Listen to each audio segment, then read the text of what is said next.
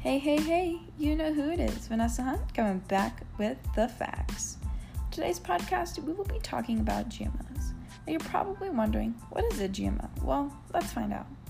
A GMO stands for genetically modified organism, which is any organism whose genetic material has been altered using genetic engineering techniques. Let me explain it to you in simpler terms.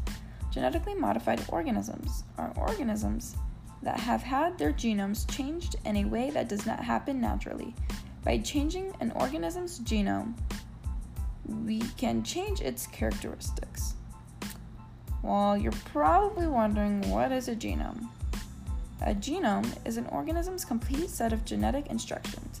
Each genome contains all of the information needed to build that organism and allow it to grow and develop. Well, let's get right to the facts. There are many pros and cons of GMOs, and I'm going to list a few for you. The first pro is that genetically modified crops have been proven safe through testing and use and can even increase the safety of common foods. The con is genetically modified crops have not been proven safe for human consumption through the human clinical trials. To end our podcast, let me give you an example of a GMO. Golden rice is a perfect example.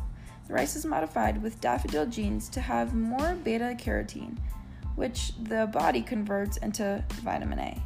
I hope you learned something new today. See you next time on Hey Hey Hey.